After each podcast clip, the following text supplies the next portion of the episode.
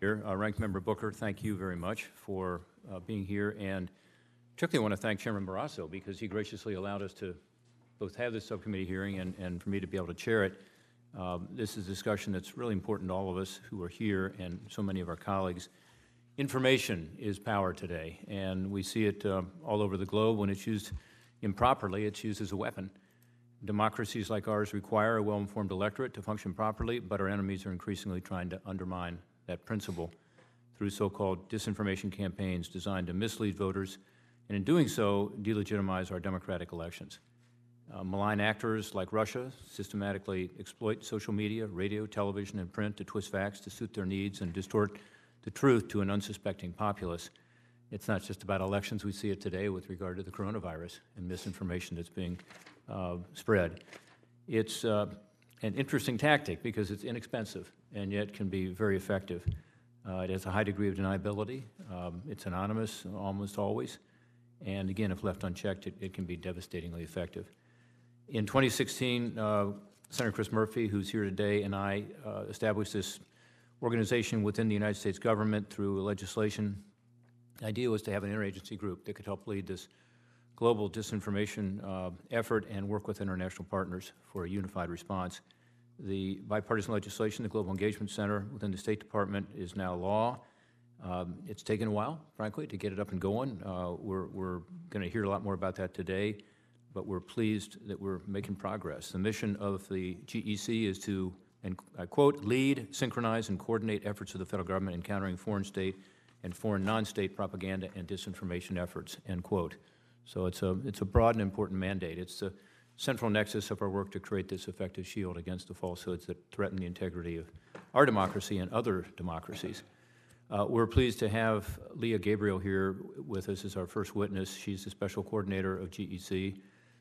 She's a former Human Intelligence Operations Officer, a Defense Foreign Liaison Officer, a U.S. Navy Program Director, a Navy 18C fighter pilot, and a national television news correspondent and an anchor. She's done all that within her short life, so it's very impressive. She's well experienced in combating disinformation campaigns. We're glad to have her leading in this initiative. We look forward to hearing how she has staffed the center to meet the mission. We look forward to the assessment of the emerging threats we face and the budgetary requirements moving forward. I think it's critical that we resource the GEC to meet this important mission, and therefore I support the F-2021 President budget request of $138 million. That's an increase of about $76 million over last year's budget, so more than a doubling of the current funding. And I think that's important. And again, we'll hear more about why that's so important. Our second panel will have Dr. Alina Polyakova. I'm going to try this again. I always call her Alina, so I don't have to worry about the last name. But Alina Polyakova from the Center for European Policy Analysis, and then Dan Blumenthal from the American Enterprise Institute. They'll serve as our expert witnesses as we have a frank and serious discussion about the global weaponization of information and the U.S. government's response. Dr. Polyakova and Mr. Blumenthal have testified before this and other committees and are highly regarded for their work, and we look forward to hearing their insights. Today we'll also aim to examine the threat posed to democracies by the deliberate and intentional state-sponsored spread of inaccurate information to inflame societies. There are numerous examples of this happening, again, in just the past few years. Here in the United States, we have extensive documentation that Russia conducted a coordinated interference campaign in our 2016 elections, something we're working hard to prevent this election cycle. Elsewhere, Ukraine has been the subject of a sustained Russian disinformation campaign in response to its efforts to break free of Moscow's influence since the 2014 Revolution of Dignity. We're seeing a rise in these tactics from China, both in the Indo-Pacific and in Europe. This is truly a global problem, again, that requires an integrated global response. I was recently at the Munich Security Conference with some of my colleagues here, and we had a robust discussion about this and about the U.S.-European partnership in fighting disinformation. Today I want to dig deeper into that subject as well. With regard to the Indo-Pacific region, there has been a strong relationship between the GEC and the Indo-PACOM command that is, I think, a model for others to follow. We'll look forward to hearing more about how this works and how the PRC manipulates or blocks information that doesn't meet their desired narratives. Lastly, I think it's important that the U.S. continue to be a world leader in efforts to combat this disinformation. Where the United States goes, other countries tend to follow.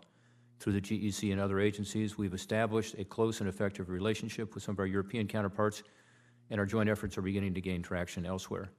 The topic of disinformation is now a topic of discussion across the globe, as we saw at the conference in Munich. To continue our leadership on this issue, we've got to have an effective organization within the federal government to coordinate our response. This hearing will address how we can understand the issue better and ultimately make the GEC even more effective. The problems caused by deliberate state-sponsored manipulation of information are going to be here for a long time. They're not leaving us. The tactics are inexpensive, deniable, highly effective, and it's critical we understand the dangers they present and the best way to seize the initiative in this arena. I look forward to hearing from our witnesses in a moment and from the members of the committee. I now turn to Ranking Member Senator Booker for his opening remarks. Thank you very much, Mr. Chairman. It's incredible to be able to be sitting here today next to you. You frankly, not only helped to get this hearing done, but you and Senator Murphy, your extraordinary leadership in drafting the legislation that authorized the GEC, if I understand it correctly, you took it from an executive order at the whims of presidents to really something that was established. And it's incredible that you're here, and I want to thank Senator Murphy for his continued leadership in many ways as a more junior member on this committee, in many ways just being a friend and a mentor. I am disappointed, though, I just want to say this is a very bipartisan hearing. I mean, it's this legislation that the two of you wrote together. It's something that bonds us all, the concerns and the mission of this organization. But the State Department refused to provide the committee with the witness it requested, and that's unacceptable to me. It's not the way we should be doing business. We all have shared interests and shared values and a shared understanding of the growing and more sophisticated threats. It's just unacceptable to me. It's not helping us to do the business of the people of this country and protecting us and keeping us safe. And that brings me to where my thoughts are for the moment, which is in the aftermath of September 11th, the U.S. created the GEC with the goal of reducing the influence and effectiveness of terrorist and violent and extremist groups that were seeking to harm Americans. Today, the scope of the GEC's work is incredible to me. It extends beyond terroristic violence, extremist groups, and state-sponsored propaganda, disinformation. It's really growing to be an incredibly critical mission, given the complex challenges from our adversaries. As we are sitting here in this hearing, there are actors seizing on widespread concern regarding the coronavirus to intentionally spread disinformation at a time when people are worried and vulnerable and willing to believe what they're reading often. And we understand that in the context of this, FDR's words are very profound. We have nothing to fear but fear itself. Well, we have a real threat and then the additional threat of fear. Washington Post has been reporting on this, talking about the use of social media and the conspiracy theories being thread that put us at danger. The report revealed evidence of coordinated inauthentic activity, which was responsible for pushing these dangerous falsehoods. One conspiracy theory is seeking to attack people in this country, blame them, in this case, Bill and Melinda Gates. As people here in the U.S. and across the globe are turning to social media for information about this looming threat, they find these lies, these malicious actors who are trying to really prey upon our vulnerability and put us more at danger. And so this intentional desire to muddle the facts, to undermine our security and our safety, to make us doubt our institutions, to make us doubt each other, it will weaken the bonds of our democracy as well as put people at risk. And this brings us to the GEC's work. They're at the work at getting the bottom of this misinformation around the coronavirus is exactly why it was created by Congress, led by the gentleman on my either side. But I have some questions about why both the GEC and the State Department have so far refused to comment about the report and about the reliable news outlets that are seeking to expose this disinformation. And so I hope to have that conversation as this goes on. I'm also hoping to get to the bottom of important information that the GEC themselves have uncovered about those who are spreading the falsehoods, for what purposes they seek, and what effects it's already having. Russian interference in the 2016 elections demonstrated the dangers posed by this misinformation. And we now know that the Russians and other countries are trying to get better and better and more sophisticated at what they're doing. This is their playbook. targeting democracies, sowing discord through misinformation, and attempting to weaken relationships between allies. There is no reason for us to believe that they're not going to continue to employ this playbook, to get better at it, to come at the coming elections, and to seize any opportunities like the coronavirus to undermine our safety, security, and our very bonds here in the United States of America. While the State Department does not have the authority over the homeland, through the data and analysis the GEC collects on Russian techniques and practices, we know a lot more about what they may do to meddle in this year's election and to meet a lot of the challenges that they present. I want to know how this is being shared with relevant agencies, including the Department of Homeland Security, FBI, and more. And while the U.S. recently has begun to see these Russian threats more broadly, Russia's democratic and pro-Western neighbors have had to contend with Russia's attempts to reverse democratic gains for years. We also know these Russian efforts are not limited to Europe and the United States. As in Europe, we're seeing this now growing in Africa. Moscow's engagement enables autocrats and fosters corruption, especially in already fragile African countries. We know the Kremlin's activities are designed in part to weaken the U.S.'s leadership in that region, but to undermine the very ideals of our democracy and others. Last year, Facebook identified accounts targeting 8 African countries, saying, although the people behind these networks attempted to conceal their identities and coordination, our investigation connected these campaigns to entities associated with a specific Russian oligarch who was described as the architect of Russia's interference in the 2016 election. China, too, has rapidly increased the use of influence tactics in the information space. The near-peer competition is clearly playing out in the misinformation space as well. And so, to me, the GEC's task is considerable, to lead interagency efforts to counter propaganda and disinformation from international terrorist organizations in foreign countries. I look forward to hearing from both panels about how we as Congress can continue to strengthen our work to make sure we are meeting what I believe is a growing threat tactic and techniques being used by our adversaries to undermine this country, as well as critical allies, as well as the stability and strength of free peoples all around the country. Thank you again for being here. And, Mr. Chairman, I turn it back to you. Thank you. I appreciate those statements. We look forward to getting into more of those issues as we move forward. And again, our first witness is Ms. Leah Gabriel. We spoke about her impressive background earlier, but she is the Special Envoy and Coordinator of the Global Engagement Center for the U.S. Department of State. And Ms. Gabriel, all of your written record will be printed in its entirety in the record. We'd ask you that you limit your oral remarks this morning to 5 minutes. And we look forward to your testimony and then the opportunity to ask some questions. So, Ms. Gabriel, your opening statement. Thank you, Chairman Portman, Ranking Member Booker, and members of the subcommittee. Thank you for inviting me to testify before you today. I'm pleased to be here to talk about the Global Engagement Center's work. This is an important topic with serious implications to U.S. national security, and I appreciate the subcommittee devoting this time to it. The GEC is dedicated to the mission of leading and coordinating the U.S. government's efforts to decisively expose and counter foreign state and non-state disinformation and propaganda. Secretary Pompeo has called upon the GEC to employ a broad suite of tools to stop America's adversaries from weaponizing information and using propaganda to undermine free societies. Since becoming the Special Envoy of the GEC just over a year ago, my team and I have made significant progress towards building international partnerships, executing dynamic programs, and deploying robust analytical capabilities globally to address foreign propaganda and disinformation. I've worked to ensure my team has the necessary tools and resources to do the job given to it by Congress. At the State Department's recent Chief of Mission Conference, I spoke with our U.S. ambassadors who represent us around the world. I shared our threat assessments on disinformation and propaganda, and I listened to their perspectives on how developments are playing out on the ground. We at the GEC recognize the crucial role that our missions and our public diplomacy officers play on the front lines of this information battleground. My teams are working with embassies overseas and with the department's regional bureaus daily to execute and to coordinate activities. Today, I'll outline how we view the disinformation the Kremlin and the Chinese Communist Party are propagating, what we're doing to counter each, and the role that data and analytics play in our work.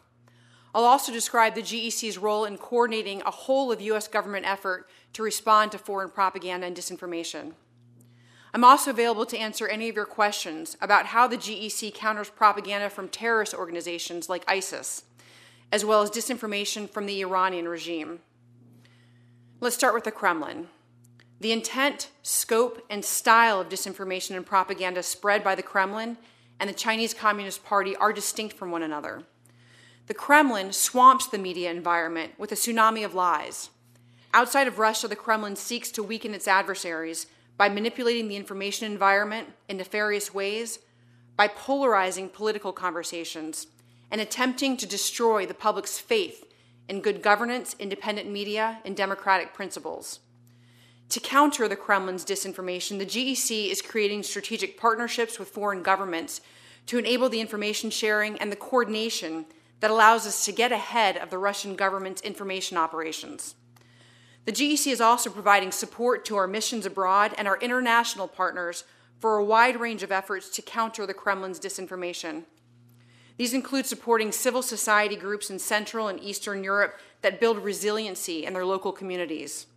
These also include running joint communications campaigns with allies to counter Russian historical revisionism and to empower fact-checkers in Latin America to stem the surge of Russian disinformation in that region.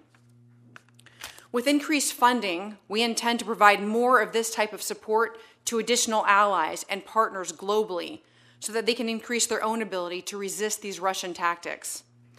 The investments we have made have also allowed us to expose elements of the Russian government's information operations ecosystem. This exposure inoculates audiences against this threat, and it's critical. Now, while Moscow wants to disrupt the current world order, the Chinese Communist Party seeks to shape it to Beijing's advantage. Beijing is pursuing a comprehensive and coordinated influence campaign to advance its interests and to undermine the United States. But when you take a closer look, it's clear that many of the CCP's actions in the economic, security, and human rights space are built on propaganda. The GEC's programs are focused on puncturing those false narratives. Our efforts to counter CCP propaganda include increasing awareness of the problematic aspects of the Belt and Road Initiative, increasing awareness of the problematic aspects of human rights abuses in Xinjiang and elsewhere in China, as well as Beijing's abuse of open research and academic environments to achieve its military objectives. We also have programs to build global resilience to PRC disinformation through media training and support to investigative journalists, and to map PRC influence in the information environment to guide current and future approaches. Beijing also wants to shape third country perspectives of U.S. foreign policy. In order to restrict the space where CCP propaganda can take root, the GEC partners with our missions overseas on efforts that provide accurate information about U.S. policies and the contributions of U.S. businesses to the local communities. In all of this, our success depends on leveraging analytical tools as well as networks of credible partners and local voices overseas, capabilities we are refining and expanding each day. My team and I are committed to the mission that Congress has tasked to the GEC. In our modern age, the Russian government, the PRC, and other adversaries have clearly found ways to leverage new technologies to deepen and to accelerate the impact disinformation and propaganda can have. As has always been the case, free nations must unite and work together to defeat this threat.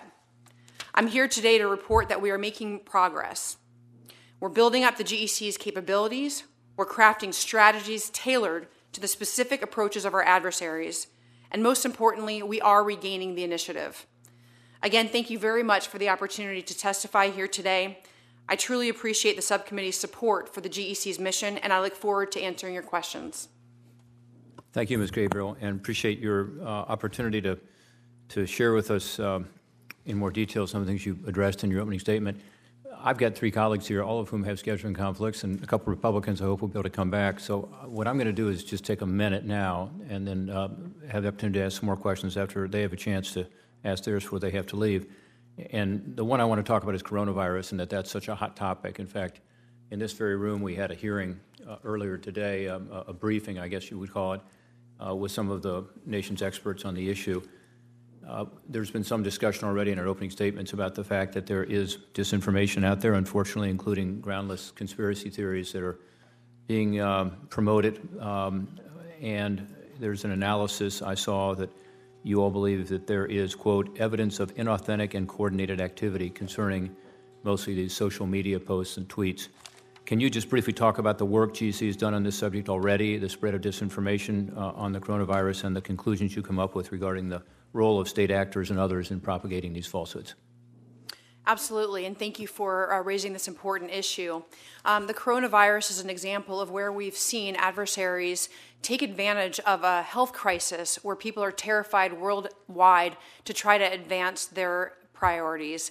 The GEC has a robust analytics and research capability, and we also work with partners so that we can use the highest level technology and the latest data science tools to be able to assess the information environment.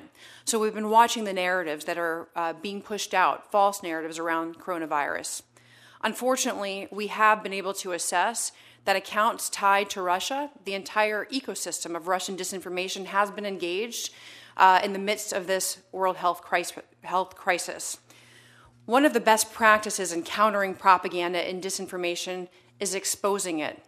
So decreasing the vulnerabilities in audiences that are targeted and increasing their resiliency requires exposing examples of disinformation. This is an example where the GEC worked with public diplomacy and public affairs at the State Department so that we could get the word out, and we actually engaged with a media organization to share some analysis that we had on what we were seeing in terms of coronavirus. We saw the entire ecosystem of Russian disinformation at play, Russian state proxy websites, official state media, as well as swarms of online false personas pushing out false narratives. Exposing it by working with the media has built awareness around this issue that there's a lot of disinformation. And right now, I hope that all actors will act in the most responsible manner to support people who are scared around the world in the midst of this crisis. Thank you. Exposing it is obviously critical. Also providing the counter-narrative, which is the factual narrative and the scientifically based narrative. So we thank you for that. And again, we'll have opportunity to just talk more about that and other issues. Senator Booker. I'm just going to defer to Senator Murphy again and express my gratitude for his leadership on this, and looking forward to hearing his line of questioning. Thank you very much, Senator Booker. Thank you to both you and Senator Portman for convening this hearing. And thank you, Ms. Gabriel, for, I think, what has been very able leadership. And I congratulate you with a fairly skimpy budget, having extended the reach of the GEC substantially during your time. Listen, we have been complaining forever about the fact that we are fighting asymmetric wars all over the world, predominantly with Russia. That's where you hear that term used the most, but with China as well. And of course, asymmetry is a choice, right? It's not an inevitability. We have made a choice over the years to not equip our forces and our foreign policy infrastructure overseas with the capacities they need to compete. And the GEC is an attempt to fill what for too long had been a vacuum on our side of the ledger with respect to the ability to fight and combat disinformation. And yet, you know, the reach of the GEC is frankly meager compared to the need that's out there today. And I'm glad to see an increase in funding being proposed by the president, and hopeful that we can get that through. Ms. Gabriel, with respect to funding, I think it's important to note that, and you can tell me if I'm wrong, that the president's budget request is requesting funding within the State Department for the GEC. At the very beginning, we were forced to do a transfer of funds from the DOD to the State Department in order to get the GEC up and running. But that was it is a cumbersome process that is unnecessary given the fact that we now all agree on the efficacy of your work. So can you just speak to the importance of having the GEC funded through the State Department rather than through transfer funds? Yes, Senator Murphy, and thank you very much for raising this important issue. The GEC is focused on our mission of countering foreign propaganda and disinformation. So what we are requesting and what is reflected in the President's budget request to Congress is an increase to allow us to expand the scope and the scale of our activities to counter foreign propaganda and disinformation and to bring all the different tools to bear and to focus our team on the mission rather on process. We truly appreciate the work from Congress on finding mechanisms to assist in providing funding for the GEC in the past. Over the past year, we have seen the process of trying to obtain funding from a different agency to be extremely cumbersome, although we work very closely with the combatant commands and have built very strong relationships with the DoD. We do assess that the best practice and the best process would be direct funding for the GEC and at the State Department. So your report on coronavirus misinformation has gotten a lot of attention. I'm glad that you have produced it. Tell us a little bit about your ability to be able to communicate with the social media companies that are transiting a lot of this information, whether you have that capacity today, whether that's something that you envision being able to do more robustly and more effectively with additional resources. So I think it's important to understand that right now what we're seeing are these ecosystems where disinformation and propaganda is being pushed out across platforms. The relationships are very important, and we're working to build relationships. We have an L&O from the GEC now in Silicon Valley, and we're doing a lot of outreach with tech companies to understand some of the technologies that are being developed to counter propaganda and disinformation, but also to be able to have those open lines of communications. But I do want to be clear here. The GEC works for the American people. Social media companies are companies. So the GEC is going to be focused on best practices to serve the American people in countering foreign propaganda and disinformation. So sometimes that means sharing information. Sometimes it means exposure through the media. That relationship is important, but I'm going to be focused on the best practices and not looking at any specific individual accounts, but rather the overarching principle of what's happening and how we can counter it. So I also have a question, and maybe I'm bleeding into this question, about sort of what lanes different parts of the federal government occupy here. And maybe you're starting to give me an answer to this question. There is this important question of identifying sources of propaganda, identifying foreign actors that are putting propaganda online. There are some platform companies that are more willing to take those actors off their platform. There are others that are not as discriminating.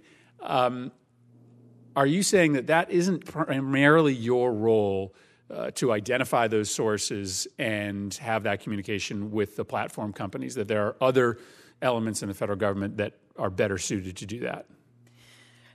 I think the social media companies have a tremendous challenge with protecting their consumers in terms of what is happening on their platforms. But the point I'm trying to make is that it's not just about the individual platforms. It's the overall big picture that we're seeing develop and how adversaries are using the social media landscape to push out false narratives. So we focus on, and I think there's a misunderstanding out there about how to counter disinformation. There's an understanding that it's just taking down specific personas online, or that it's point and counterpoint, and that's not best practices. The GEC has put a lot of focus on working with our partners in the interagency, in the intelligence community, our partners worldwide, working with the academic community to really understand how you do this. And it's about sensitizing audiences. It's getting out in front of the problem rather than reacting to it. And also trying to focus on sources rather than specific content, right? Because it's hard to chase one lie after another. You have to actually go after the source and expose the source as illegitimate or untrustworthy. Is that right? That's correct. Yeah.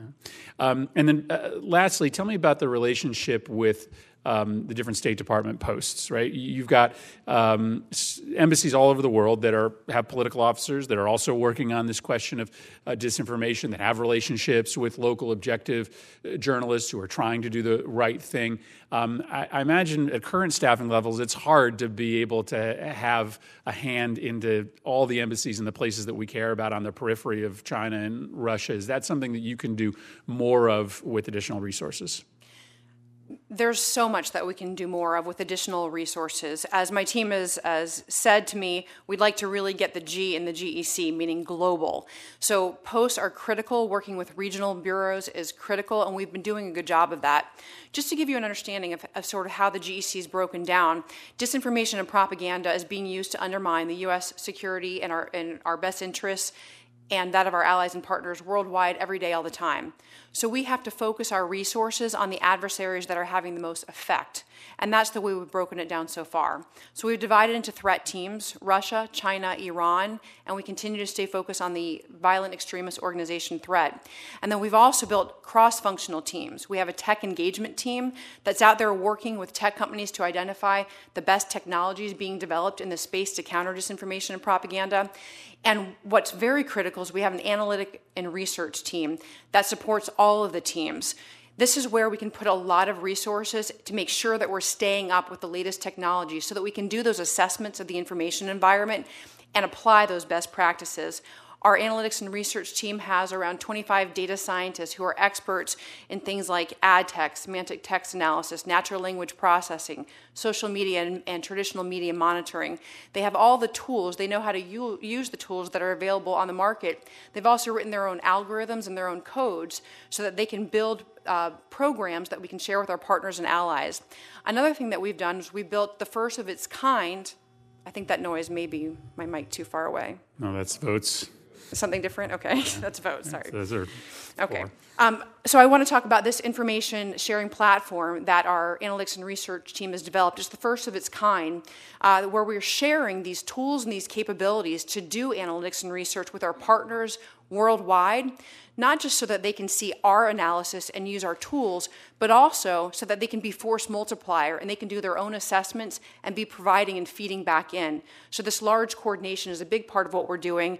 Resources will help, and we definitely need to take this issue global. Well, I'm grateful to do this work with Senator Portman. Thank you for his leadership, and thank you for being here at the hearing. Thanks, Senator Portman. Thank you, Senator Murphy. We look forward to continuing this conversation in a minute, but those were really important points you raised. Senator Merkley. Thank you very much. And I wanted to get a better understanding of how much work you're doing in-house and how much work you're contracting out. If you have a way of kind of employee equivalence or funding that goes outside, inside, so forth. Try and get a picture of how you're structured. At the GEC, we have 118 people as of today. That's a 42% increase since we received the expanded mission in FY17. But with this global problem that we're facing, I think it's clear that we have to be a force multiplier, and that's really what we aim to do. So since I've been on board, I've been very focused on building a team with the expertise that we need. That means regional expertise, analytics and research expertise, people who understand information operations, people who come from an advertising background. So expertise in building the team has been critical. I've been focused on making sure that the team has the resources they need to be able to execute on this. And then we've been very focused on building a strategy. And our strategy really has three main lines of effort. The first one is to lead and execute countering propaganda and disinformation campaigns. So that's bringing into alignment what we're learning from the experts, what we're doing within the interagency, what we coordinate with the NSC from a policy perspective and other policy guidance, and then what we coordinate with our international partners. So really being a force multiplier and taking countering propaganda and disinformation campaigns globally. And then the other thing that we've been doing is we've been having the opportunity to put program funding where they can have high impact solutions. So in building this big picture of essentially what everybody else is doing in this space, coordinating it and bringing it into strategic alignment, we also can see where there's opportunities to have high impact, and that's where we put funding, and that's where we can work with third-party implementers who have unique expertise, ability, and know-how in different parts of the world. But I think to give you a picture, we really see ourselves as a data-driven mission center that should be energizing the network worldwide of our partners and allies that counter propaganda and disinformation. Okay, so my question was pretty simple, which was what proportion of your operation is in-house and what proportion is outside? And you haven't answered that. Can you just give me an answer? It's difficult to do an apples-to-apples comparison on that. Again, we have 118 people with a worldwide problem, so we're a force multiplier. I would say that the work that we're doing worldwide and working with our allies and partner is much greater than the sum of its parts. So your in-house spending, is ballpark, is it 20% of your budget? Is it 80% of your budget? Just trying to get a basic understanding here. Well, the in-house spending, I want to get back to you with an exact number, but I would say it's closer to around 75%, maybe 70%. But I have to make sure that you understand a big portion of this is creating those analytics and research capabilities. We're data-driven. We don't want to be using anecdotal evidence to try to attack this problem. So to recognize, understand, expose, and counter foreign propaganda and disinformation, it starts with data. It starts with having the right experts in-house and having those capabilities to then drive and push out solutions. So if I go back 2 years ago, it was reported that the in-house team that was working on Russian propaganda didn't have any Russian speakers. I'm guessing that by now that's completely been corrected. Yes, it has. How many Russian speakers do you have now? I want to make sure I get you a correct number, and we'll make sure that we report back to you on that. But I know that my deputy is a Russian speaker. But of your team that's working on Russian propaganda, are they all Russian speakers? No, they're not all Russian speakers. And as a former human intelligence operative, I can tell you that oftentimes when you're working in different environments, you use linguists and others to help you to understand the information environment. Okay. But you're able to get the talent you need. You're pretty satisfied that you have yes, okay. Well, you can follow up and give me details on that if you would. So in 2019, one of the reasons I was asking about how much is done out of house is once you contract with outside groups, sometimes it's hard to keep control over exactly what they're doing. We had at least one case where I think things got a little out of hand with the Iran Disinformation Project, in which they were putting out essentially disinformation rather than being a counter-disinformation, including attacking and smearing some U.S. citizens. And I know you cut off funding to them, or your predecessor did. I'm not sure just when you came in. Can you just fill us in a little bit on that, and how are you developing strategies so we aren't funding groups that actually are engaged in disinformation rather than countering disinformation? Thank you for raising that important issue. I was the special envoy and coordinator when that issue arose, and I will tell you that within hours of learning about the fact that one of our implementers had gone outside the scope of their agreement. It was never intended for them to be addressing U.S. domestic audiences. As soon as we found out that they had gone outside the scope of the agreement, I immediately suspended that particular project. And then we conducted an internal review and ultimately decided to end that contract, to end that agreement. We did have some lessons learned from that. We have teams monitoring social media of our implementers. I've been very focused on implementing measures of effectiveness and monitoring and evaluation in all of our programs. We have an M&E team. We follow the latest research as we're approaching these problems so that we can make sure that we're using respected organizations that are vetted. We have a vetting process at the State Department. And we have regular oversight as well as reporting from each of these organizations. So we have a very robust effort to put in place to make sure that any implementers are staying within the scope of work and that they are properly spending taxpayer dollars. That's critical. Thank you. I'm down to 30 seconds. So I wanted to ask you in regard to the specific efforts of Russia to spread the disinformation on the U.S. regarding the coronavirus that came out of our lab. You mentioned that there was a lot of messages being generated. How much are they now using people in buildings to tweet, and how much of those messages are being generated by botnets? What are we seeing in terms of the pattern of the technology they're employing? What we're seeing, as I mentioned before, is an entire ecosystem. So if you look at the spectrum of Russian disinformation, it includes Russian state-funded media, official accounts, proxy news sites that spin conspiracy theories under the guise of journalism, and then legions of false social media personas.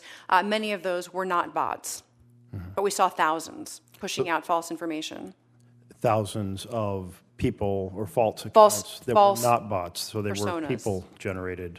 Okay, so we're seeing more reliance on human operations than on botnets in this regard? It continues to be a mix. Okay, thank you.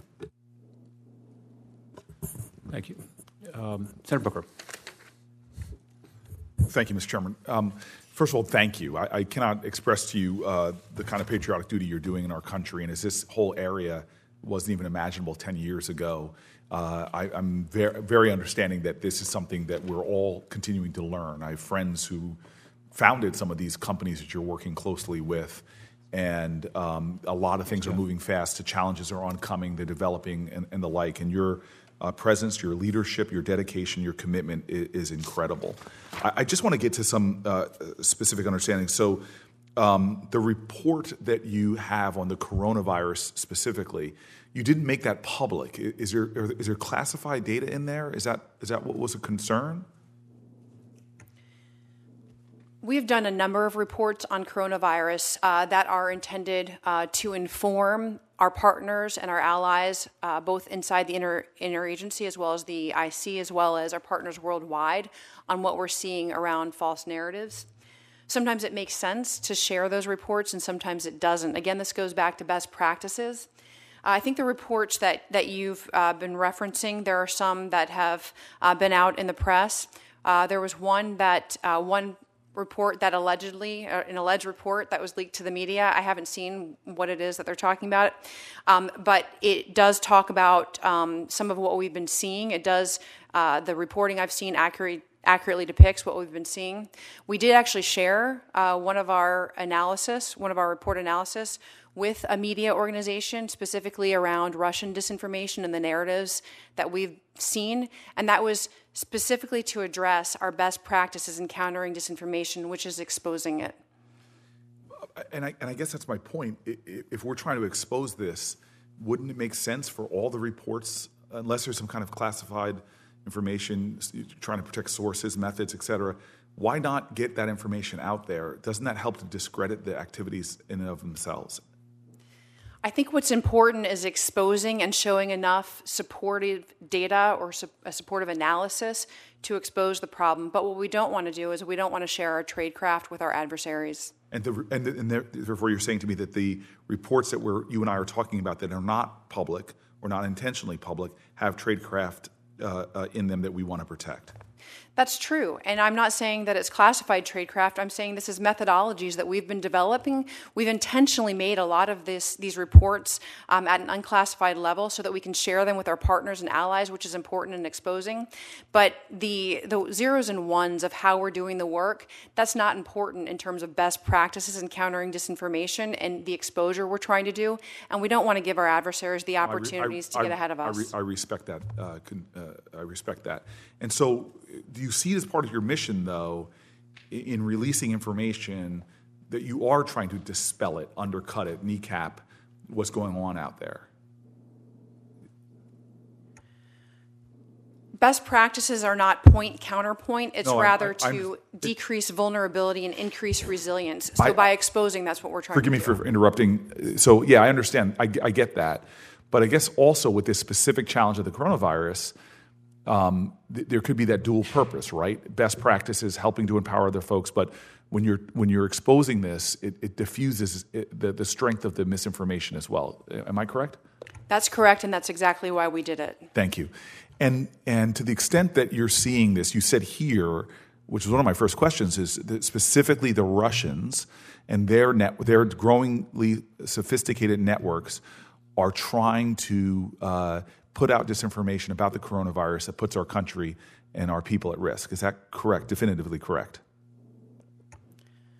we saw the entire Russian ecosystem of disinformation pushing out false narratives around coronavirus. That is correct. And you have released that officially in the reports that you have released. We have shared the analysis of one of those reports with a media organization who accurately reported on that. We have answered questions that were provided to us through public diplomacy and public affairs. I think it's well known at this point that there are false narratives out there around coronavirus, and that's very helpful for people who are scared right now in the midst of this crisis to understand that they need to go to accurate sources of information, like the World Health Organization and the CDC, for the accurate information on how to protect themselves. Right. And then with, I guess this is a big frustration I have, is that we still have people in positions of authority in our country that are denying the growing sophistication of the Russians and their ecosystem, as you call it, which seems to give strength to them if we in ourselves are denying that the Russians are doing this kind of activity. Is my concern that government officials would be denying the strength, sophistication, the ecosystem, as you put it, that the Russians are using to try to undermine whether it's this or election security? Isn't that problematic in itself? If the goal, as you said, is to diffuse this by exposing it, to have counter narratives coming from positions of authority denying that the Russians are even doing this kind of activity, doesn't that just, again, make us more vulnerable and muck up the water, so to speak, with our ability to expose and diffuse those very Russian activities? I can only speak to what I've seen and the support I've received, and I've seen full support from this administration to the Global Engagement Center and its efforts to counter foreign propaganda and disinformation, reflected by the $138 million budget request to Congress, which I truly hope Congress will support, sir.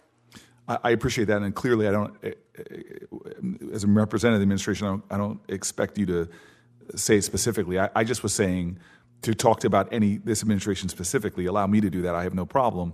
But I'm just saying to you, as a actor, it is problematic if positions of authority are undercutting the very point that you've made, which is that this is a threat to the United States, that the Russians are growing in sophistication. They've established an ecosystem.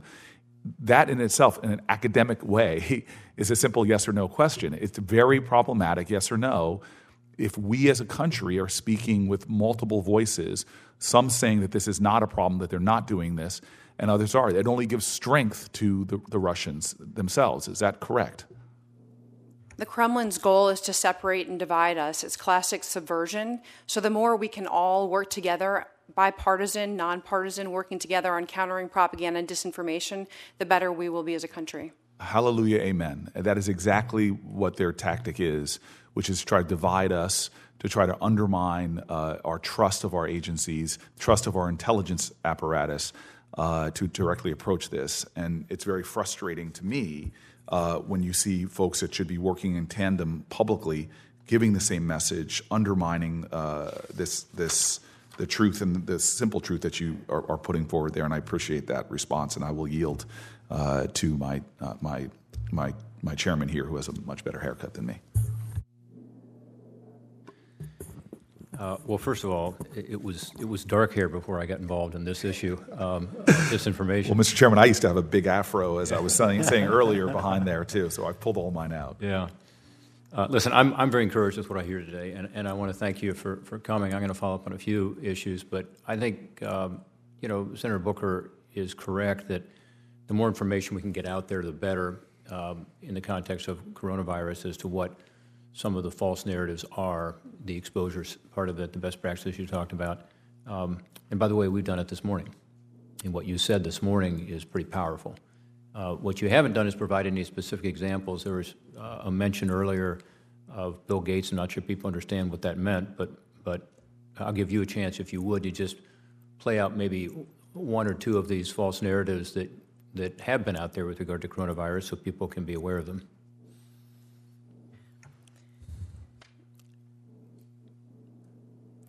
I want to be careful with my words here because repeating false narratives actually reinforces them. Mm-hmm. We've learned from social science that oftentimes people believe the first version of a story that they hear, and then it's an uphill battle to undo that.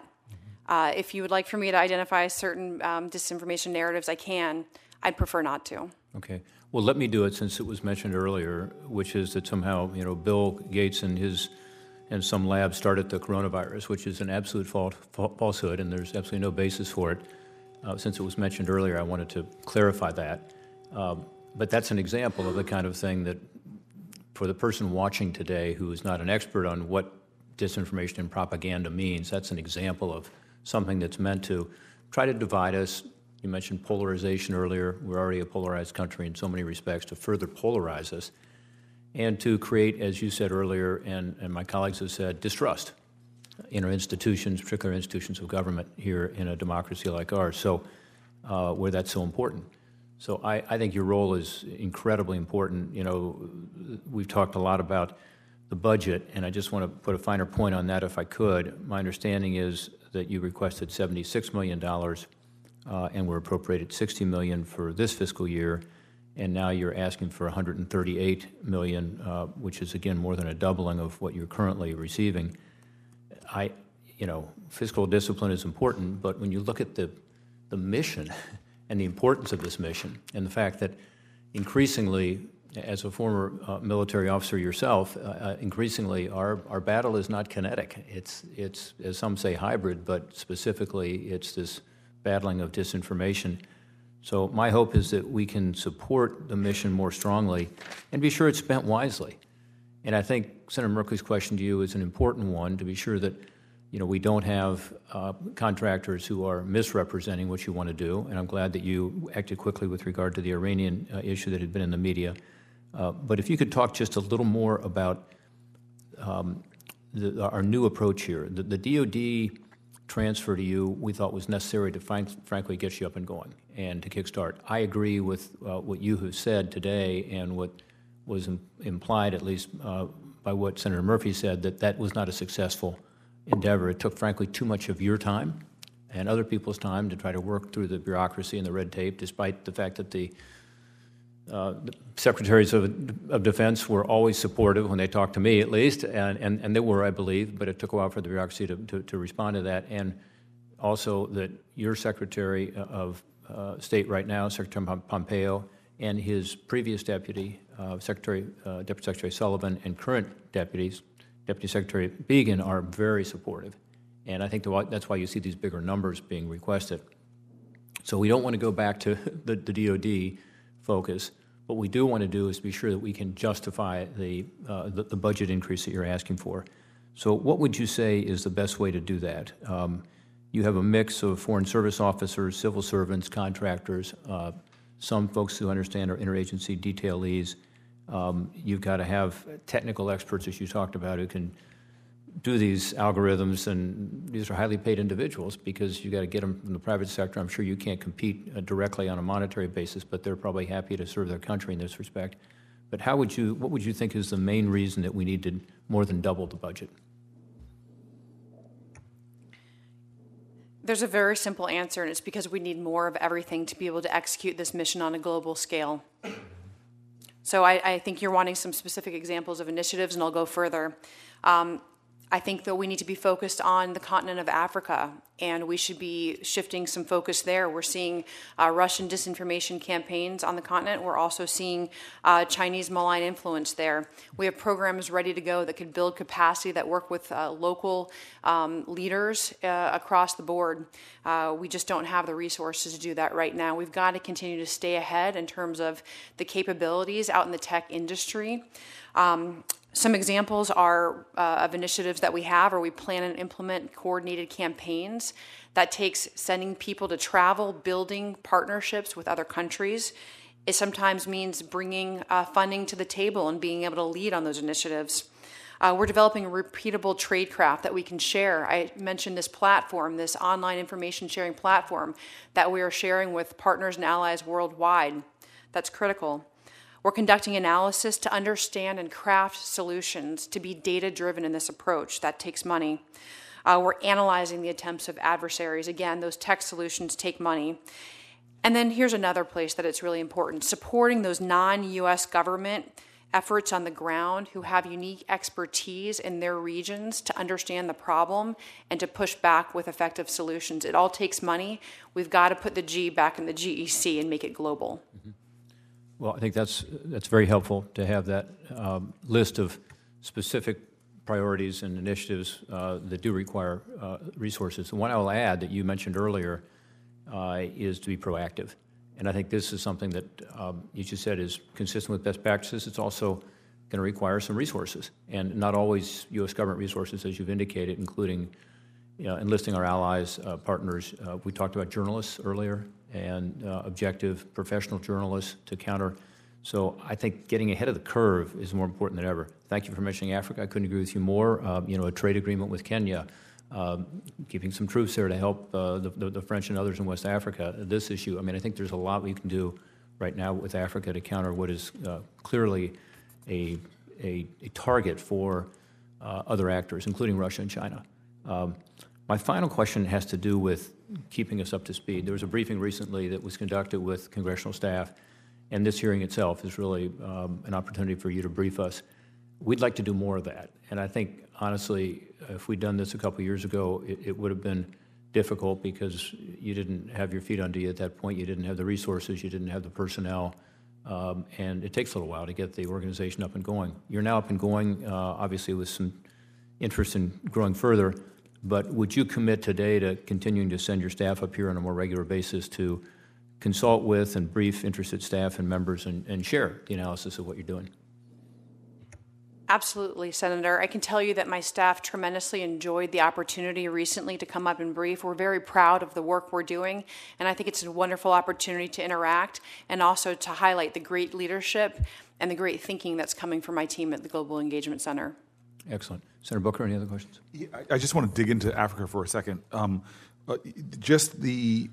Just your general strategic approach. And by the way, I think that was a great testimony to the need for more resources.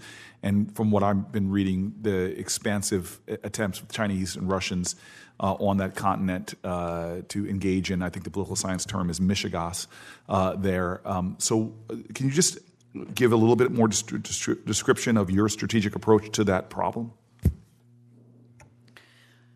I can tell you that this is a perfect example of where we really need more resources. Right now, we're launching a program that networks international China experts with local African voices to exchange insights and better understanding of CCP influence operations in Africa. We're also really emphasizing technology. So we actually are sending a team to Kenya in a couple of months for what we call a tech challenge. It's where we're convening tech experts, local government experts, NGOs, as well as members of our team to look at and assess different technologies that are being developed on the continent that counter propaganda and disinformation. So it not only serves to provide an opportunity to give a little bit of funding to some of those companies that are trying to make their technologies work and that could be effective in this space, but even more importantly, it's important in building resiliency and decreasing vulnerability in the populations by exposing them and bringing them together as a community of interest on this challenge. But there's so much more that we could be doing, and so that's why I think it's really important that we have the funding and the direct funding that we're requesting. And besides China, Russia, are there other sort of powers that are at work there? Well, of course, we can never take our eye off of violent extremist organizations and the terrorist threat. One of the ways that the GEC has really been executing on its mission is in the CT space. So I am a co-lead on the communications working group of the Global Coalition to Defeat ISIS, and my team has built a resiliency campaign to counter ISIS ideology in the core that we have worked through the interagency, has been supported by the NSC, and we've now taken it to the Global Coalition, working with SECI, to sensitize the 82 members of the Global Coalition on this campaign to bring us all into strategic alignment. This campaign would start in the core, but then it can also be applied to places in Africa where we're seeing the CT threat become more hot. So I think we have to continue to keep our eye on the ball. There's a number of threats there. China and Russia, of course, are at the top, and as well as the violent extremist organization threat. And the last just thing real quickly, The power of diversity. I've seen this here in the Senate. How are you doing? Senator Menendez, Senator Cardin, and I have been talking a lot about diversity in general at the State Department. But I'd love to see some numbers on as you build up your team about gender and race diversity in your department. And frankly, I just know from watching folks trying to deal with the misinformation on social media that might be targeting certain groups, that having diverse staff with lived experiences can often pick up and notice things that others can't. I agree with you that diversity is very important. Bringing a number of different ideas, expertise, backgrounds to this is critical. I talked about the different levels of expertise that we have, and I know I've made the GEC more diverse as its leader. Great. Well, I would love to, if you can, help me get just a picture of where you are. You're probably not prepared to do that right now on race, gender diversity within your agency, as well as religious diversity as well. We would be happy to share that information with you. Thank you very much. Again, I really appreciate your being here today, and it was reassuring to me. One of the challenges that I think is apparent to all of us from hearing you today is you have a very broad mandate, and the mission is critical. The resources are limited, and thus having performance measures and understanding, what the mission is important. I'm not going to ask you today to give us your specific measures of effectiveness, but that's something I'd like to follow up on and just be helpful to you, including if we need to do anything on the legislative side in terms of reauthorization of GEC is, how can we really focus and target on what is essential given the broad mandate. So thank you much, and we will stay in touch. And I just want to echo and just say thank you again. You're literally trying to do a startup operation in a sense, learn to build a plane and fly it at the same time. So I'm just grateful for your commitment to country and the patriotism you've shown throughout your entire career. Thank you very much for being here with us today. Thank you very much. I'm so proud of my team and the work they're doing, and we truly thank you for this opportunity. Thank you, Ms. Gabriel. We'll go ahead with our second panel now. We have two experts, as I say, who are going to join us, and I will let them come up to the front. Great. First, we have Mr. Daniel Blumenthal. Mr. Blumenthal is Director of Asian Studies and a resident fellow at the American Enterprise Institute. As I said, he's testified before Congress before on this topic, and we're impressed with his testimony. And then Dr. Alina Polyakova. Dr. Polyakova is President and CEO of the Center for European Policy Analysis. Again, she is a true expert in this area. I had the opportunity to see her in action at the Munich Security Conference, talking to some of our international partners and NGOs. With her today is her mother, Irina. So I want to recognize you as well. I know you must be very proud. Senator Booker is going to join us in a second. He has seen the testimony, so I'm going to ask you all to go ahead. Your written testimony will be printed in the record in its entirety. So I ask you to keep your oral testimony under 5 minutes, and then we'll have a chance for some give and take.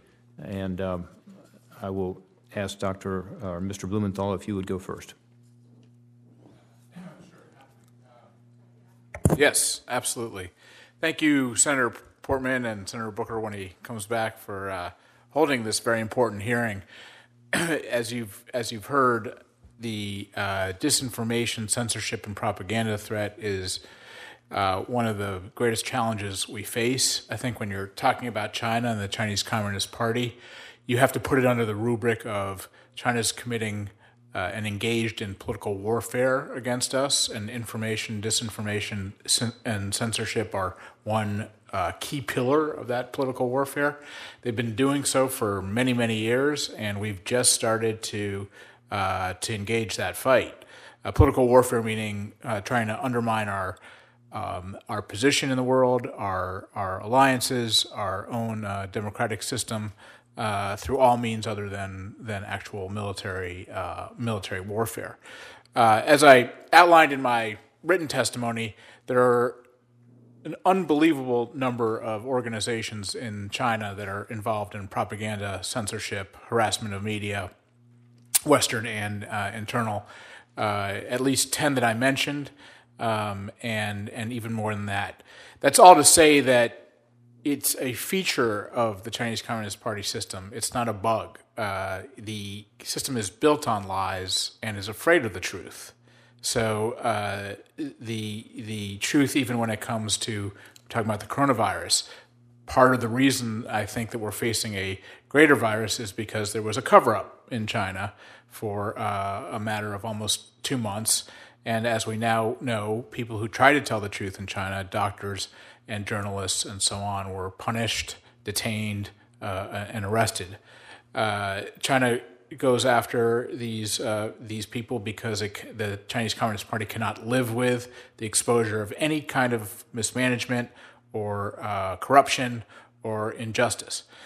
But the entire panoply of Chinese activities in the censorship space is just humongous. So they go after Western media, as we've seen recently. They kicked out Wall Street Journal journalists who were, because of an op-ed that they didn't like that was on the Wall Street Journal opinion page.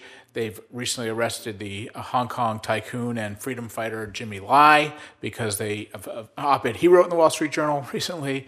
I guess if you want to stay in China, don't write an op-ed in the Wall Street Journal is one lesson. So that's on the media. In my testimony, I'd say China has an innovative strategy because of the lure of the market to shut down the free speech of Westerners.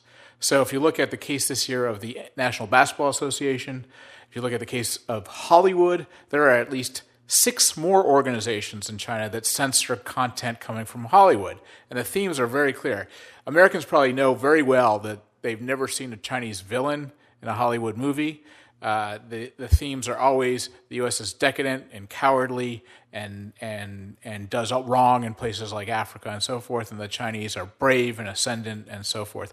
There are, again, probably 16 organizations that go through the content of movies in China before they're allowed to be shown. So the free speech rights, they're trying to block access to the market using and shut down people's ability even to say things like, we support the Hong Kong protests. As I say in my written testimony, Taiwan has been ground zero in terms of attempted election interference. But Taiwan actually fought back and gives us good lessons. It fought back in working with social media, in sending out memes right away, humorous memes to combat the kind of disinformation they were putting out. And of course, the Taiwanese people went to the polls and resoundingly voted for the party that China did not want to elect. So a lot of lessons to be learned there. In terms of what we should do about all this, I think we got at some of it, but I would add that we need to be more on offense. So we obviously need to continue doing what we're doing and treating Chinese media personas as foreign agents, because that's what they are. There's no free media. They are foreign agents of the Chinese Communist Party. We need to keep kicking them out and putting caps on them and making them register as foreign agents. But we could do a lot more offensively in terms of going into China with Mandarin speakers, telling our story, telling the story of successful places that are like Taiwan, that are Chinese language speaking and culture, that are democratic, putting China more on defense because the people of China are, from what we know, extremely fed up with the rule of the Chinese Communist Party. We need to engage in political warfare in a much more robust fashion. I'd love to see us go back to some kind of organization that the GC could lead, like the USIA that we had in the Cold War, that actually creates a cadre of information warriors whose entire job it is, their entire network, their entire career path is in this space, in engaging the fight against China and, of course, Russia and other places, and see their role and their job and their career paths developing into information warriors, information operators, taking it out of the realm of the military and putting it at the State Department. Thank you, Mr. Blumenthal. I look forward to following up on all of that. Dr. Polyakova. Thank you, Senator Portman, Senator Booker, for hosting this important hearing. I particularly wanted to thank you, Senator Portman, and Senator Murphy, who couldn't stay for the majority of the hearing, for your bipartisan leadership work on this specific issue. I think without your efforts in expanding the role of GEC, we would not be here today. So thank you for that. It's a true honor and privilege to be able to address you here today. Before I begin on the substantive issues, I want to acknowledge that even though I'm the president and CEO of the Center for European Policy Analysis, which is a nonprofit, nonpartisan, independent foreign policy think tank here in Washington. My views are my own and do not represent those of the organization, which takes no institutional position. President Vladimir Putin's Russia seeks to weaken Western governments and transatlantic institutions, discredit democratic and liberal values, and create a post-truth world. But first and foremost, Russian disinformation aims to undermine U.S. leadership across the world. You only have to watch a few minutes of Russian-language state-sponsored media at home in Russia to understand the level of animosity that the Kremlin has for the United States, and it very much sees itself locked in a battle for world dominance with the United States. I want to make it clear that these kinds of campaigns, as we have heard in our discussions of coronavirus, are not limited to elections. In fact, any disruptive world event, such as a virus spread that we're experiencing today, is an ample opportunity and fertile ground for disruption and for spreading these kinds of disinformation influence operations. The spread of disinformation is just one part of a broader political warfare toolkit in Russia's arsenal, just as my colleague Mr. Blumenthal mentioned on China. I think we see a lot of similarity here in how disinformation fits into this broader foreign policy objective of Russia and China. Of course, it's not new. I've been working on Russian disinformation long before it became the issue du jour.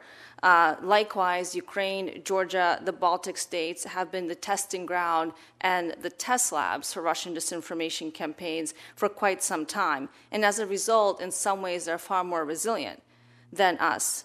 Unfortunately, the United States and Western Europe woke up late to the challenge. But I think the good news of the wake-up call we had in 2016 is that we've now moved from admiring the problem to entering a new trial and error stage where we are trying new efforts, including policies, social media activities, and research to counter and build resilience to this threat. I want to highlight three insights that have emerged over the last few years. One is that there is no silver bullet for addressing this problem. A whole of society, not just a whole of government approach, is badly needed. Second, as we, meaning democratic governments, tech companies, and civil society, have responded since 2016, their tactics have evolved. My concern is that we're not keeping up with the evolution of the adversarial threat. In my written testimony, I detail that at length, but just to mention three ways in which the Russian information operations have evolved. One, the Russian information operations have gone global, not only in terms of its scope, but in terms of how other countries are copying this playbook. The Russian playbook is global. The Russian information threat has gone global and further afield to Africa and also South America. The Russian influence operations are a full-spectrum ecosystem approach. They operate across multiple platforms. They operate across multiple media platforms, not just social media platforms, and in direct concert and focus with their other tools of political warfare, including paramilitary groups, which you saw in Africa very recently. Lastly, Russia is engaged in information warfare by proxy. This is important because increasingly they're using cutouts, local groups and individuals, and local servers to mask their origins. This means that exposure, while incredibly important, is quickly becoming difficult, if not impossible. And what we de facto see today is that the line between authentic domestic voices, which are protected in most democracies by free speech rights and certainly by the First Amendment here, and inauthentic behavior, foreign disinformation we've been talking about here, that line has essentially disappeared.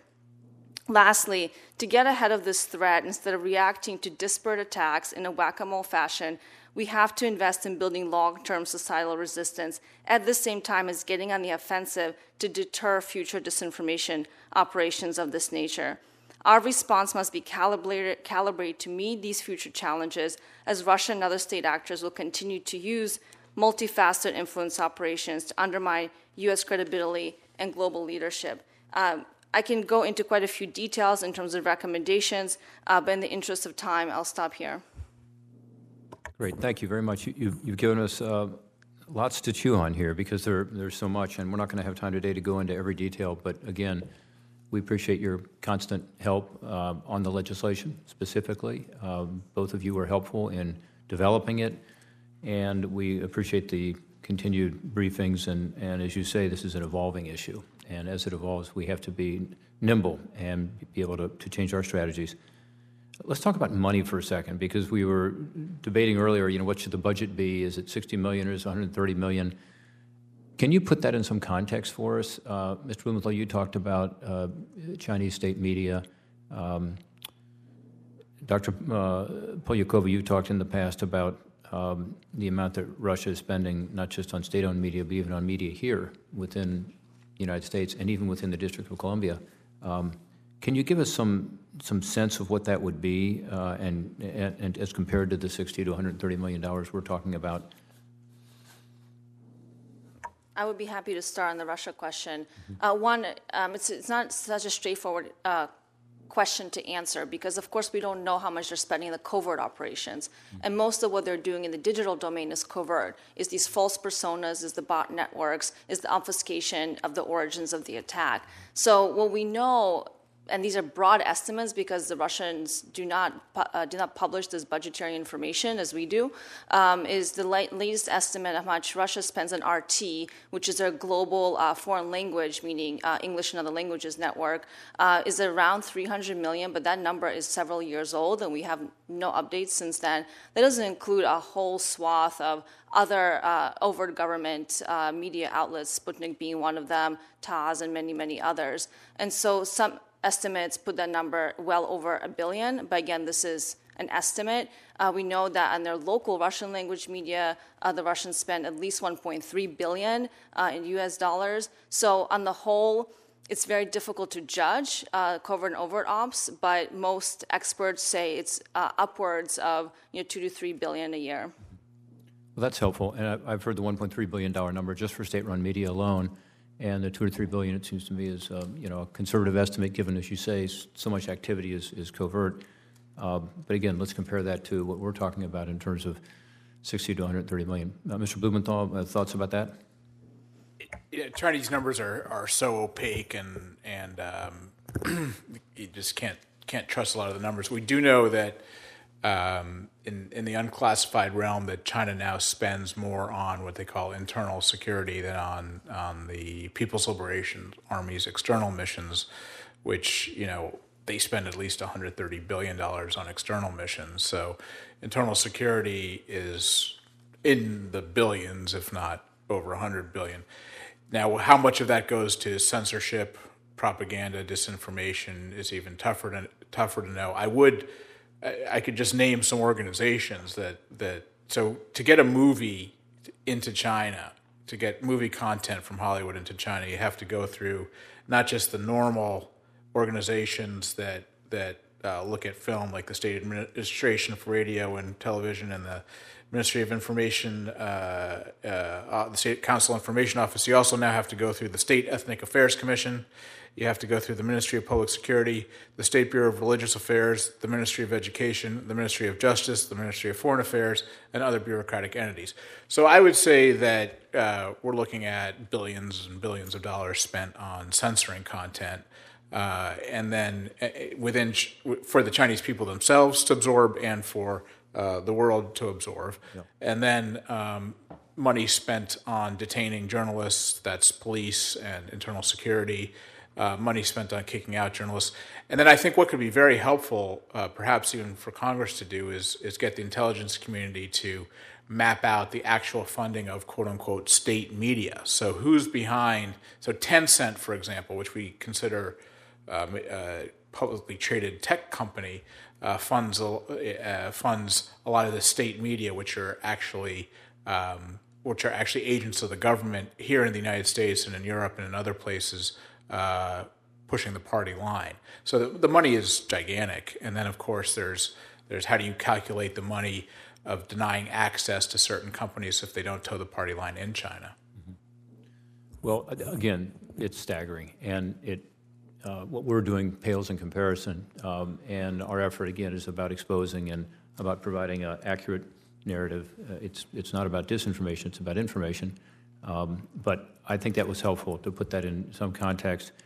On Ukraine in particular, Dr. Polyakova, you and I have talked a lot about Ukraine, and you're expert on much of what has happened there. I think it might be interesting to talk a little about the focused disinformation efforts that continue. We talked about, since the Revolution of Dignity in 2014, that Russia's been very active. I'm the co-chair of the Ukraine Caucus, and along with Senator Murphy and others, we've been involved in these Ukraine issues.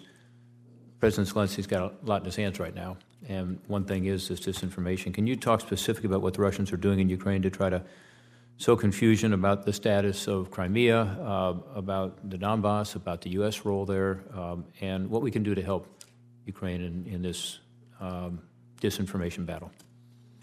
Thank you for that question, Senator. As I mentioned earlier, Ukraine continues to be victim number one and target number one for Russian disinformation and political warfare efforts. And it doesn't just stop with disinformation. Ukraine has also been the primary target of some of the most damaging cyber attacks we've seen in history in recent years. And I think what we've learned in this country is that what happens in Ukraine doesn't stay in Ukraine. All of these tactics eventually come to us, and they come to our other allies in Western Europe as well, and the NATO alliance. What we've seen in the last few years is that the kind of proxy information warfare I mentioned was first tested in Ukraine. The first instance of that we learned about in open source was around the Ukrainian parliamentary elections last year in 2019, where the Ukrainian intelligence agencies arrested an individual who confessed to being a Russian intelligence officer who was sent to Ukraine to try to convince domestic Ukrainians to sell or rent out their Facebook accounts, which they would then use as zombie accounts to propagate all kinds of political disinformation and post different kinds of ads. And then we saw them deploy that at scale in Africa in the fall. So you see a very short timeline from the test you see in Ukraine in May.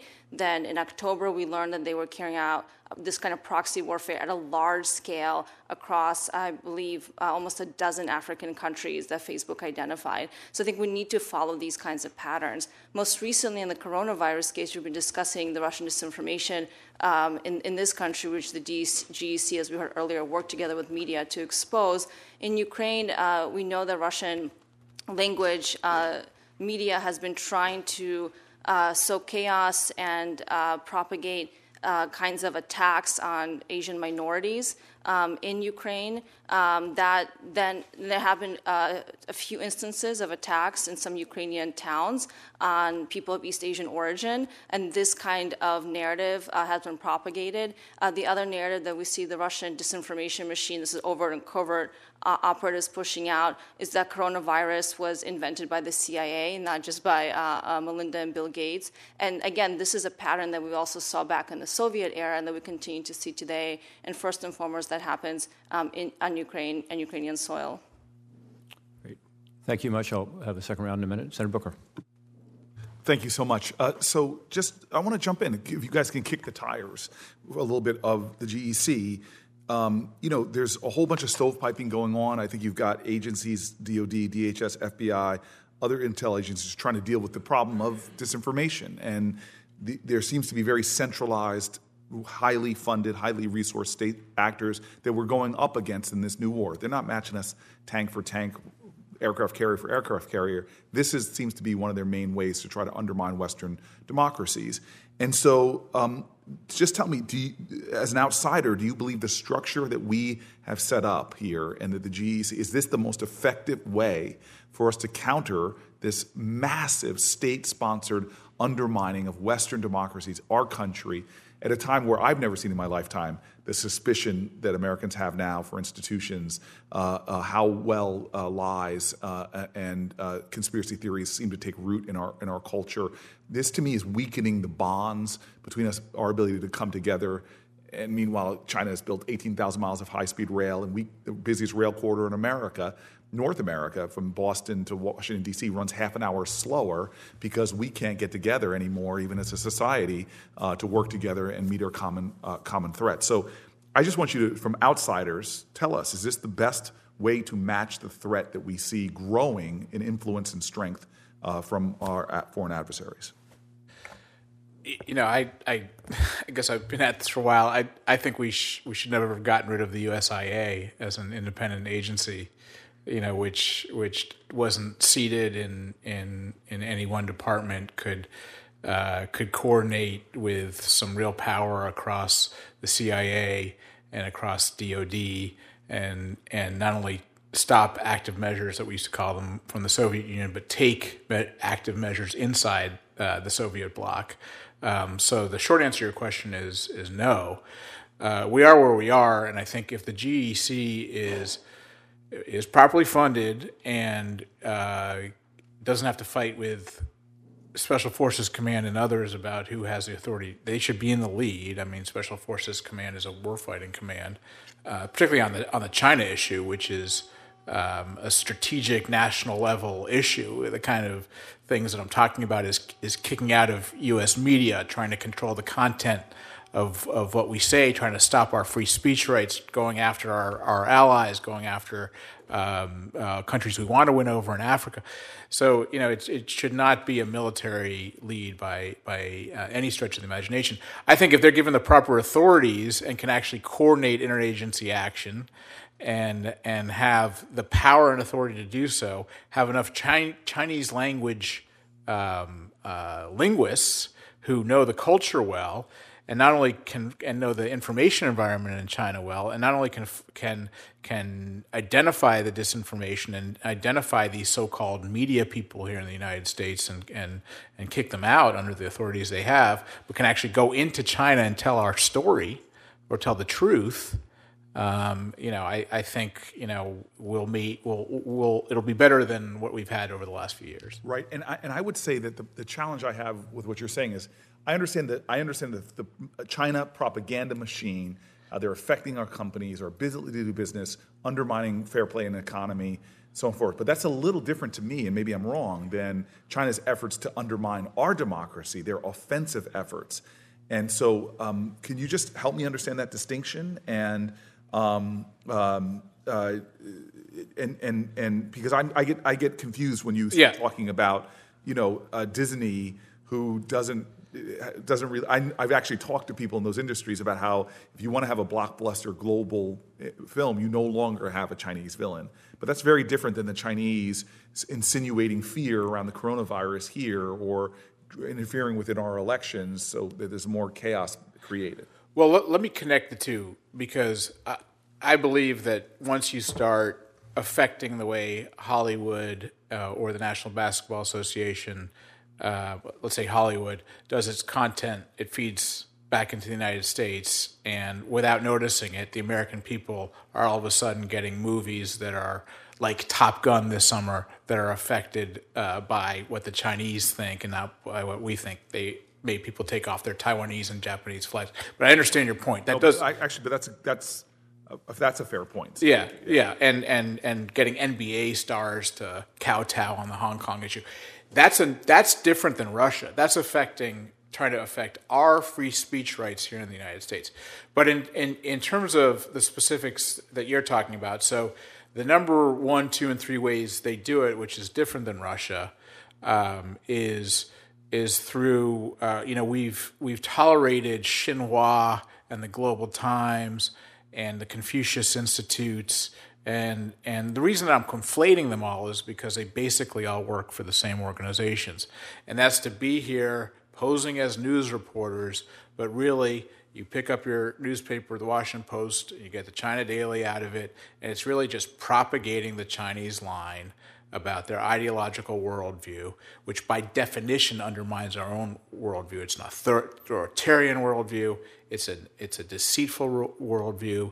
And it just has no business being credentialed as media here in the United States. Please. I'll say the big difference between Russia and China is resources. The Chinese, no doubt, have a far greater ability and capability to not just play at the margins, especially in digital domain, which is relatively cheap. It's very cheap to build a bot army. It's very cheap to have a troll that controls 50 accounts or so, et cetera. What the Chinese have been doing in other parts of the world, and Dan, please correct me if I'm mistaken there, is actually co-opting local media organizations that are then putting out information in local languages that is a positive take on China in general. And that insidious process is a long-term strategy, whereas the Russians are playing very much a short or medium-term strategy. I completely agree with my colleague that we completely dismantled our ability to message and to reach vulnerable populations in frontline states.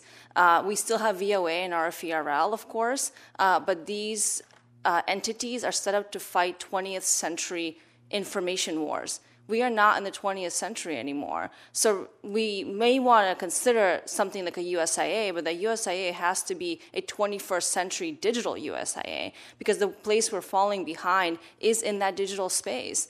We don't have clear coordination, as we heard earlier, between the tech companies. And at the end of the day, it's not just about content, as you said earlier, Senator. It's about the distribution system that enables the amplification and magnification of that content and the precise micro-targeted delivery of that content to specific vulnerable situations. That is the beast we have to fight at the end of the day. So the GEC, just to finish before I pass it back to the chairman, the GC is not your ideal way of, it's important, they're doing important tasks, but given the looming threat, that's not your idea. They're not fully equipped to deal with the modern crisis we're facing, both near-term and far-term. It is a good start, but we need to do so much more. I think first and foremost, there's a funding question that we've been discussing, and second, there's a political mandate question.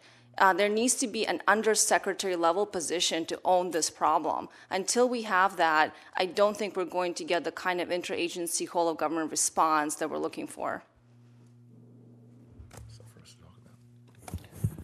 Yeah, again, as I said earlier, I'm reassured by what Ms. Gabriel has done with that organization, and particularly encouraged by the new budget request and her ambitious plans. But I think it's somewhat personality-driven, although she's been effective at getting things done at a higher level.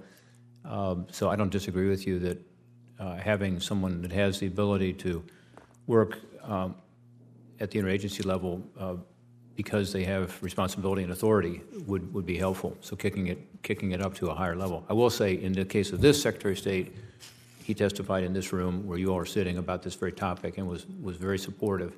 And I think that's been one of the reasons, again, it's been successful. But that may not be the case in the future. Just quickly, I think it's fascinating what you're saying about the different approaches. Now, we need to be cognizant of that. One story I've heard recently that may be disinformation, but I don't think so, is with regard to China's activities in Africa. We talked about this earlier.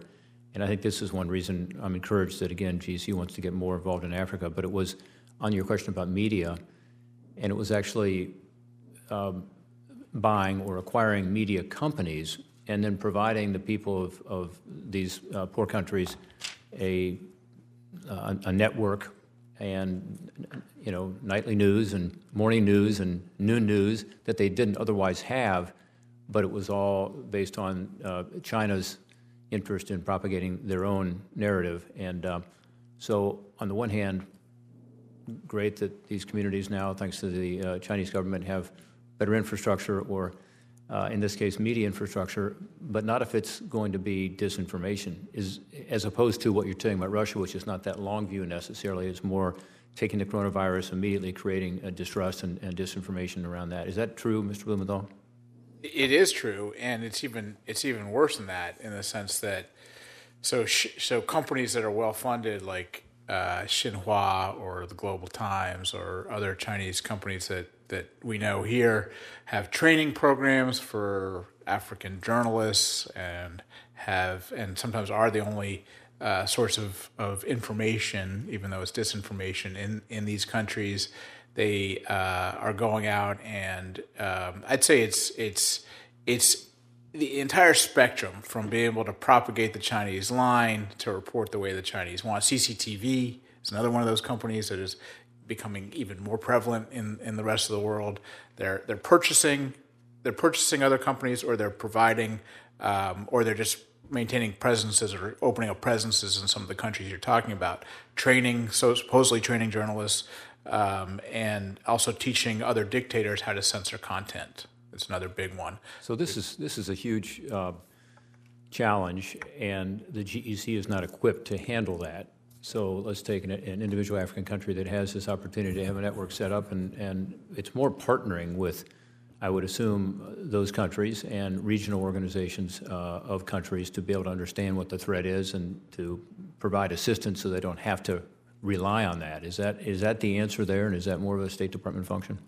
Partly. We also have great NGOs who have been really very ahead of the curve, Human Rights Watch and Freedom House. I mean, they were the ones who came out with the first reports and analysis on this Chinese sharp power in these countries that identified exactly what I'm identifying, which is they are training generations of Africans and others to toe the Chinese Communist Party line, or I should say, and or to support dictatorships in their own countries. So you know, the National Endowment for Democracy has a role, Freedom House has a role, the State Department has a role. Some of the intelligence agencies have a role. If the American people could get a real sort of network map of which Chinese party organization is funding which media organization or which training program for journalists, you know, that first level of transparency, I think, would help us a lot to see the scope. Mm-hmm. Yeah, and I think that's part of the broader issue that we're dealing with China. Including here with regard to Confucius Institutes and the talent recruitment programs that we've heard a lot about recently with Dr. Lieber and so on. On the NGO issue, I know that both of you are involved with the NGO community and civil society more broadly and the so-called fact-checkers, which I agree with you. If we can continue to support those kinds of organizations, some of whom may not be precisely aligned with the GEC on the way to approach this, the best practices we talked about earlier. But on the other hand, they're out there doing incredible work that we can't afford to do as a country, and often they're state actors themselves. So a small country in the Baltics, as you talked about earlier, can play a big role here. Can you talk a little about that and how we can leverage more of that activity, both in the NGO community and among these smaller democracies, to get them to be more effective? Yeah, thank you for that question. I think one of the elements of the GEC that we haven't discussed is their funding capabilities to local organizations. And I think that's been critical in jumpstarting quite a bit of work, especially in Central Eastern Europe, the Baltic states, the Balkans, and elsewhere, to give these small groups that don't have funding otherwise to be able to carry out this important work. And I think this signals the kind of advantage that we have as a democracy, is that you look at Russia, you look at China, and their approach is top-down at the end of the day to any problem. Our approach will never be that way. So we have to rely on a bottom-up structure where we empower local organizations in an organic but decentralized way who know their local context better than we do, to give them the running room, the independence to be able to do their work. And I think the GEC's ability to fund those organizations should be maintained and should be increased in the next budgetary request, because it's been so critical in creating this kind of organic response to disinformation efforts, especially in Central Eastern Europe. I will say one thing is that I mentioned earlier that these countries have been the target of these attacks, especially Ukraine and the Baltic states, have also built better resilience against them. And I would also point to the Nordic states. You know, RT Swedish tried and failed in Sweden for a reason. Nobody took it seriously because there was a generally very high level of public awareness that this was a Russian-funded media outlet, and nobody paid attention to it. That kind of resilience is something that we can learn from. It's something that I think Western European countries can learn from. So I wouldn't just look at Central Eastern Europe as a place we need to support and fund. We also should be looking at it as a place where we can take some lessons home. Great points. We probably didn't talk about that enough earlier in terms of what GEC is doing, screening, but then providing help to some of these NGOs, other members of civil society, particularly to build that resilience in some of these smaller democracies. Senator Booker. So they've just called votes, Mr. Chairman, and that means at some point we're going to have to leave here. So maybe I just want to ask as general, if you had a chance, you've got two senators here.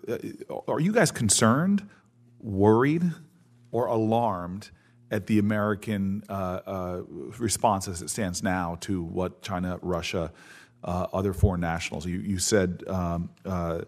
Polyakova, you said that the Russians' playbook is not just worrisome because they're getting better at their playbook, but also because their playbook is being copied by other countries. And so you can see more and more of these things spreading. So I just really want you to know, like, you have a moment on the record to say you guys are concerned, given all that we're doing, or worried, or just like sound the alarm. This is the modern day Paul Revere.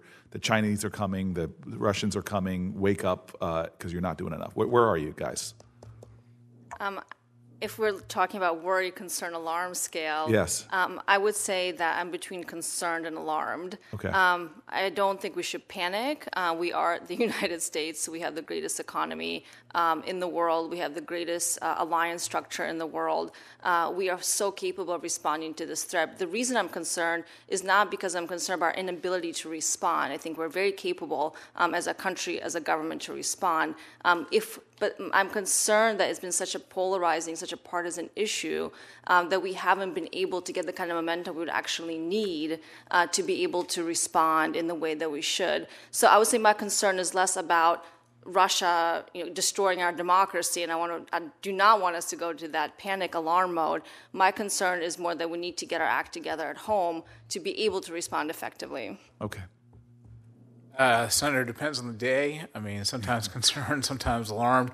When I wake up in the morning and read that we're capping Chinese state media from being in the United States, or using the Foreign Agents or the Foreign Missions Act to kick them out of the United States, I'm less alarmed. When I see that the FBI is actually, and the Justice Department's China initiative is actually going after both influencers, let's say political influencers, as well as espionage. I'm happy we're slowly waking up, but it is. I mean, the scope that I described is alarming, also, and the idea that China is engaged in a comprehensive. It's not China as a whole. It's the Chinese Communist Party is engaged in this comprehensive effort to undermine our position in the world and undermine democracy and train others to be dictatorships and authoritarian and toe their line. And in the 19th Party Congress report, to say they want a whole different world order based on Chinese value, CCP values, it is alarming. And we're getting started.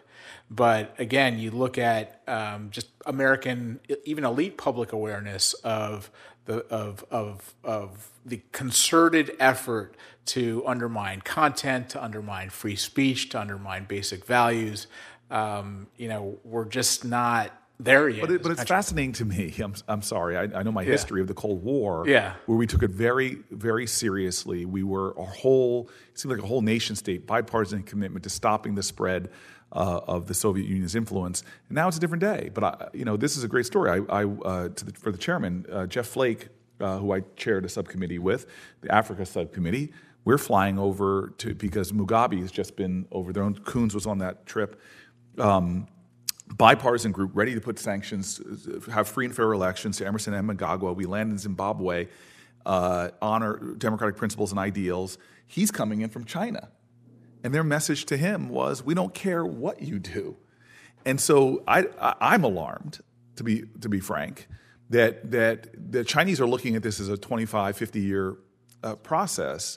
We're seeing this in election cycles. We're still not even having consensus on the breadth and the depth of the problem. We're still dealing with this with stovepiping.